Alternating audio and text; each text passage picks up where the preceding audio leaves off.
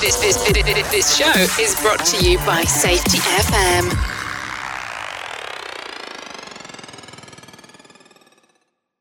So here we are, a couple of days after the Uvalde, Texas situation. I hesitate to call it a situation. It was a m- mass murder. I have literally had to turn off the T V and stop reading any reports on that and going online. Today on Safety Wars, a path forward from one of the worst days.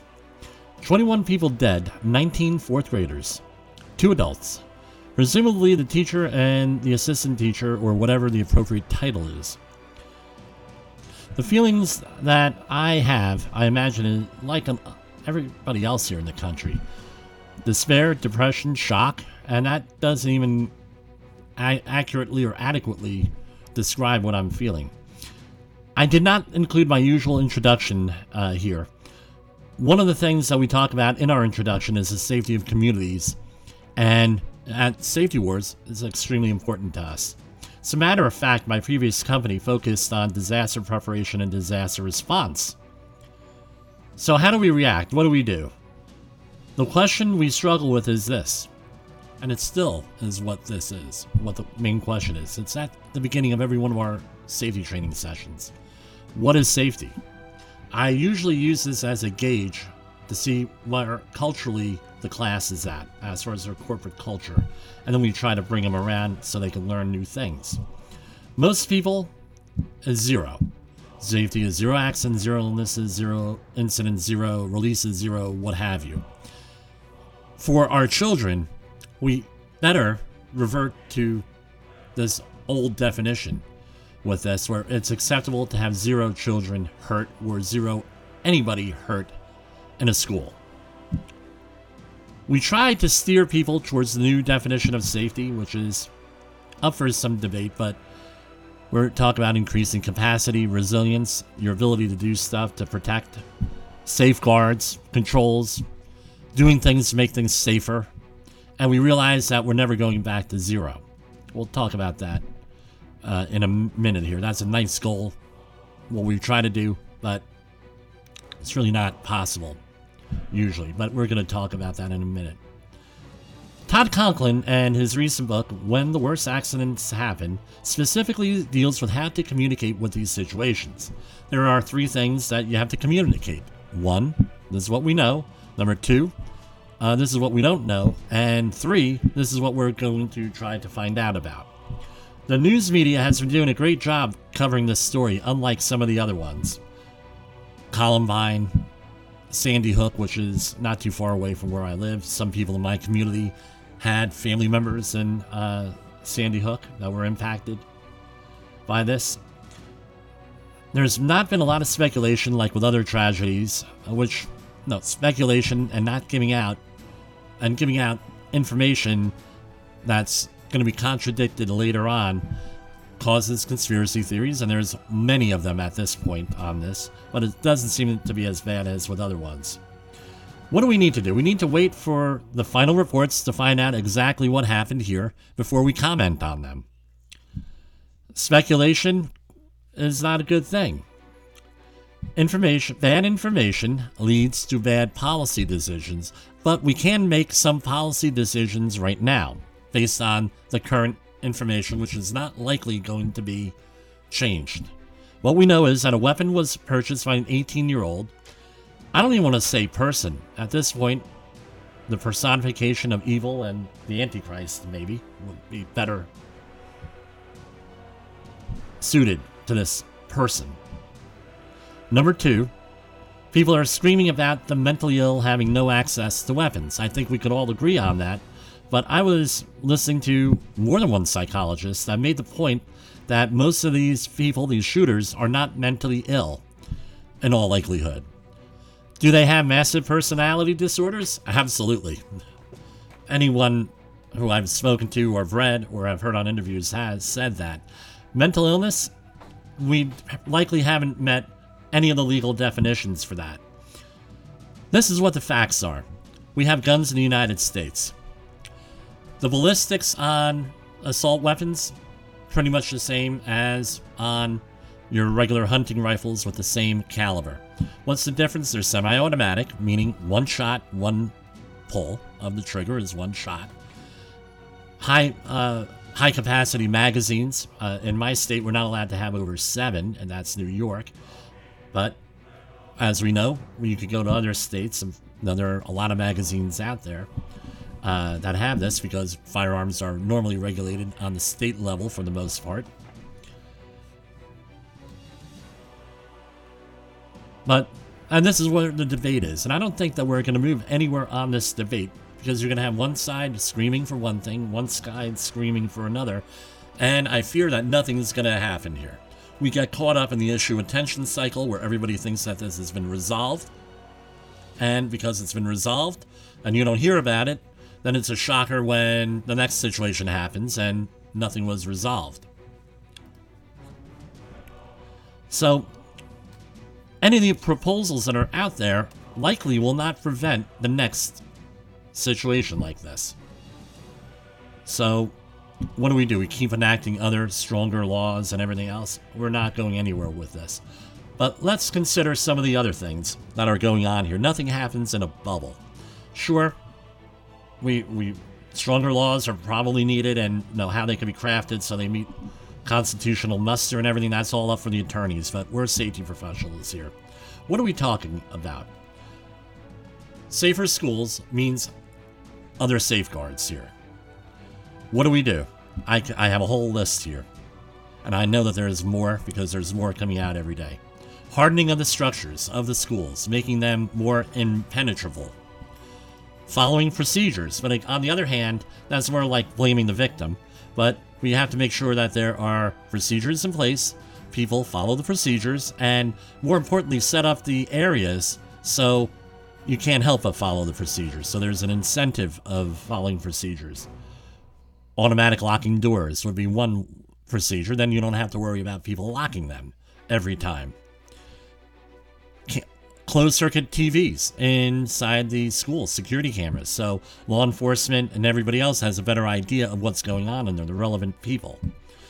We need left-of-the-bang thinking, where we have prevention. We have counseling for these students, maybe red flag laws that are for these students or these uh, people under eighteen. Now, how do we manage them? That's a uh, question for law enforcement and a question for psychologists. But again, going into all of this stuff, you have to add more and more controls, more and more situations. And as one of, one of my cousins correctly pointed out after Columbine, my cousin Susan, teachers are meant to teach, not necessarily to defend. So how appropriate is it for a teacher with little or no training, maybe the psychological moxie, to have a weapon in class? May not work. Just, it may not work in this situation because, again, teachers teach, not defend. Uh, having police officers or other law enforcement in the schools may be a great thing, but then you have to remember you have to have you have uh, you have to manage those folks. You can't just have one. You need to have two. Now you have to have, you know, more and more law enforcement in there. A lot of parents are uncomfortable with that. A lot of people are uncomfortable with that. Where was I? Uh, where am I going with this? You add controls, and prevention's the key. But I'm going to come up with one more here. I don't think anyone's mentioned this anywhere, anywhere.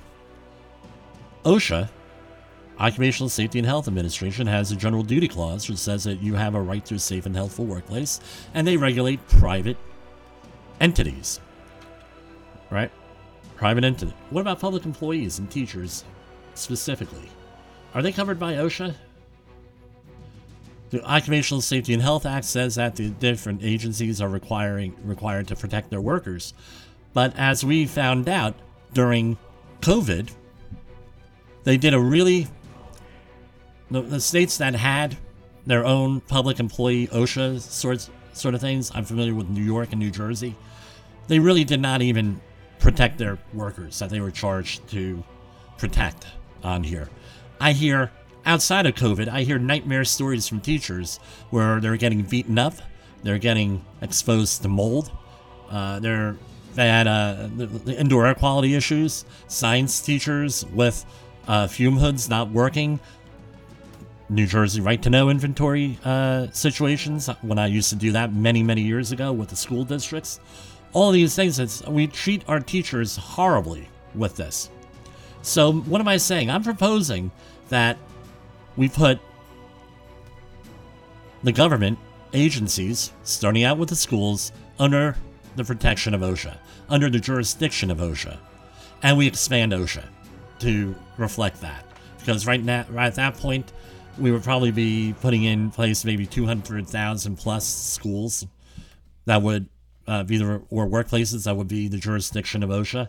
Maybe that's where we need to go, is start to do that. I think it, and with my political experience, I think that would ring very well uh, here. The reason being is that one of the uh, uh, complaints that we always heard in the nineteen nineties and two thousands was that government does not have to comply with their own law. And there are numerous statistics I could cite which this, where this has had led to issue, issues, led to problems. So that's what I'm saying. Give them more protections. You protect the teachers. Think about it. You protect the teachers. By extension, you're also protecting the students.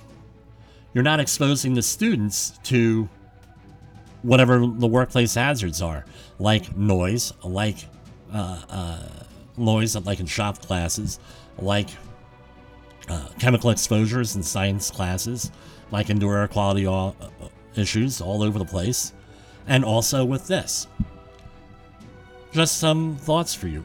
Giving teachers the same rights as everybody else to a safe and healthful workplace, and having an effective way of delivering that might be the way to go. And And again, there is no magic wand where one of these proposals is going to fix the problem. I don't see this problem being fixed at all without some very creative solutions here at a point. No, this is totally unacceptable that we have had two mass shootings in the last three weeks. High profile, one in Buffalo and one here at the school. And nothing is happening here on this. And the government still can't work together. Maybe your local schools, uh, your local communities could be held accountable here for making sure things are going the way they're supposed to. And let's remember, a lot of our school districts are really good. What I belong to now, the Clarkstown Central School District, where my children attend, they've taken a very proactive role in everything here, as far as behavioral issues, as far as security and everything else. However, other school districts I can name that are even in here locally, to me, not so much. So what do we do? Enjoy, I hope you enjoyed your Memorial Day weekend. You commemorated the lives given by our military and armed forces.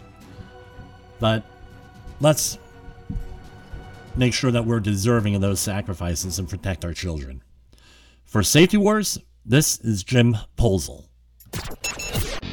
The views and opinions expressed on this podcast are those of the host and its guest and do not necessarily reflect the official policy or position of the company. Examples of analysis discussed within this podcast are only examples. They should not be utilized in the real world as the only solution available, as they are based only on very limited and dated open source information. Assumptions made within this analysis are not reflective of the position of the company.